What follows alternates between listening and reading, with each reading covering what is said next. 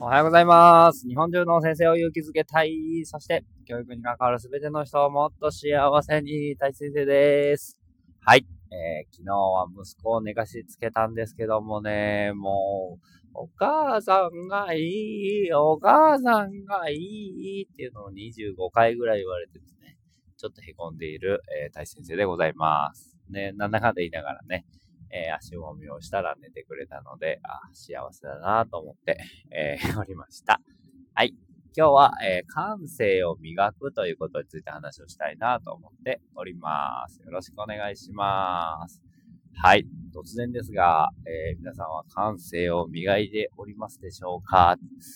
何それっていう方もいるかもしれないんですけど、この感性ってすごいね、まあ、非常に曖昧で、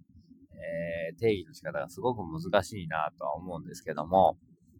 なんかこう、どんなことをしてても感性って磨けるんじゃないかなって思うんですよね。で、やっぱりこう自分がいいなと思う人は、その感性って言われるものが豊かな人。あ、この人の感性すごい豊かだなって感じる人いるじゃないですか。何が違うんだろうなって思ったんですけど、それはやっぱり普段から感性を磨こうとしてるかどうかってことなんじゃないかなっていうふうに思っております。うーん、言い方悪いですけど、例えばなんかこの人薄っぺらいなって感じる人もいますよね。反対に、あ、この人なんか厚みがあるし、深いなっていう人。まあ、こっちの人のことなどの感性が豊かなんじゃないかなっていうふうに思います。で、どうしたらその感性っていうものを磨かれるんでしょうかっていう話なんですけれども、なんか、まあ、究極言ってしまえば、何をしてても感性は磨かれるんじゃないかなと思うんですよね。で、大事なことは感性を磨くって思っているかどうかっていうことだと思うんですよ。例えばこの前の週末自分は、えー、家族ね、こう家族ぐらいとね、キャンプに行ったんですけれども、で、そのキャンプの中でも感性を磨くってことはいくらでもできてですね、うん。例えば、虫の鳴き声を、えー、3つ聞いてみようみたいな風に、えー、耳を澄ましてみる。そうすると、結構聞こえてくるんですよね。5種類ぐらい、もっと実は聞こえてたかもしれないんですけど、で、それを子供と一緒に、あ、どんな鳴き声聞こえる？みたいなことをやってみたりとか、えー、それでももう十分なんか磨かれてますよね。あと子供たちはですね、なんか、すごい夜何回も何回も見に行ってる木があったんですよ。で、どうしよう。こらいながらもですね、どうしたのって言ったら、あの木には樹液が出てるんだって言って、で、カブトムシが来ないかと思って見に行ってんだよって言ってたので、あ、そうって言って一緒に見に行ったりとか、朝もね、5時頃に目が覚めたので、子供と一緒に見に行くとか言ってですね、それをもう一回右がトイレに行きがてら見たんですけど、まあ、時期的にね、カブトムシはいなかったんですけど、そんなところでもなんか、子供と一緒に感性を磨くってことができるんじゃないかなって思ったりとか、要は、まあ、ぼーっと生きてんじゃねえよっていう話。まあ、ぼーっとすることももちろんすごく大事ですし、だけど、なんか、感性を磨こうと思っているかどうかっていうことなんですよね。なんか、まあ、キャンプもある意味娯楽というかですね、えー、暇つぶしっちゃ暇つぶしなんですよ。言い方悪いですけど。だから、暇つぶしだなぁと思っていくのか、よし、感性を磨きに行こうって思っていくのかっていうだけの違いだと思うんですけども、で、その二通りあることで、なんか、全然の、こう、その一泊二日のキャンプだったんですけど、えー、得るものが違うんじゃないかな。えー、その二つによって、そのね、自分の心の持ちようによって全然違うんじゃないかなっていうのを思っています。あと二つね、感性を磨けるなと思う。いっぱいありますよ。いっぱいあるんですけど、最近感じたことは、えー、この前クリムト店にね、豊田市美術館に行ってきたんですよ。クリムトさんって方の、えー、絵をね、見に行ったんですけど、まあ、これがめちゃくちゃ良くてですね、なんか自分の心にズーンと入ってきたんですよね。で、今まで本当にあんまり興味がなくてですね、例えば、大学生の時に、えー、フランスまでわざわざゴッホの絵を見に行ったんですけど、それでもなんか、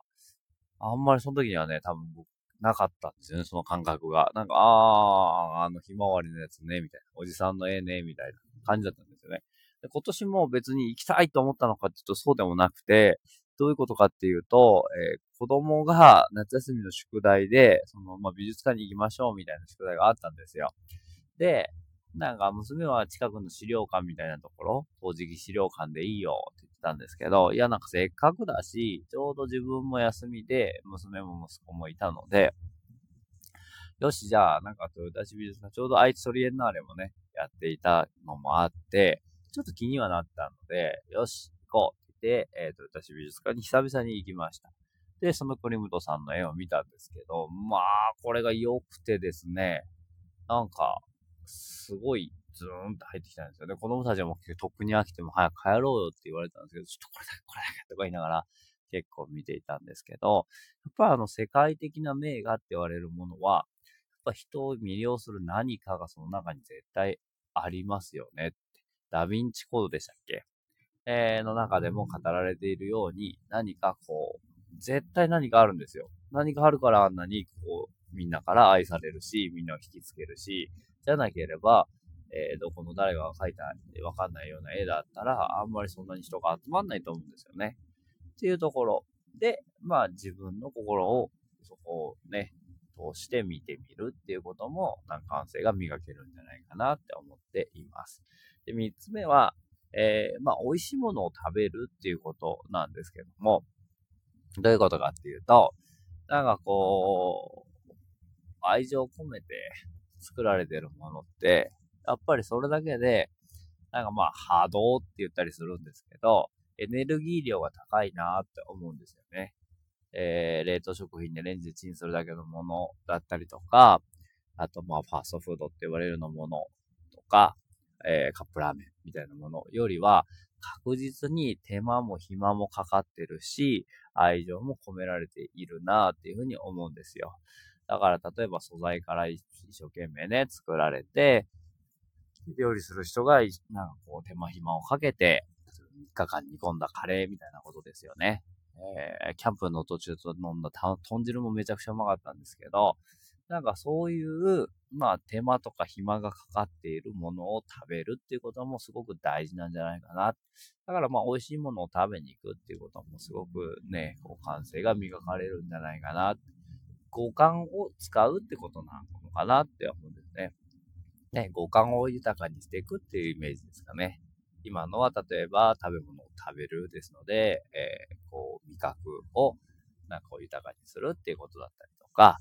あとはさっき言ったように、えー、美術館に行って、えー、こう、視覚に訴えかけるとか、あとは最初に言ったキャンプで虫のね、ことを聞くっていう鳴き声を聞くってことで、聴覚に訴えかけたりとか、あとなんだ、触覚、触る感覚か。触る感覚。僕は例えば海に入るとかかな。砂浜を足でね、えー、歩いたりとか、えー、海に入って冷たって感じたりとか、波に乗ってみたりっていうことだったりするのかな。あと何？あ、匂いか。匂いもすごい大事ですよね。えー、アロマの匂いを嗅ぐとか、お香を炊いてそこで読書をするとかもいいかもしれない。匂いもすごく脳にダイレクトに響くってことが聞いたことがあるので、ということで、はい。という感じで、感性を磨くってことをちょっと考えてみてはいかがでしょうか。ということで、今日のお話は、えー、感性を磨くということをテーマにお話をさせていただきました。今日も五感を使って、はい、えー、一日ね、過ごしていきたいなと思っております。せーの。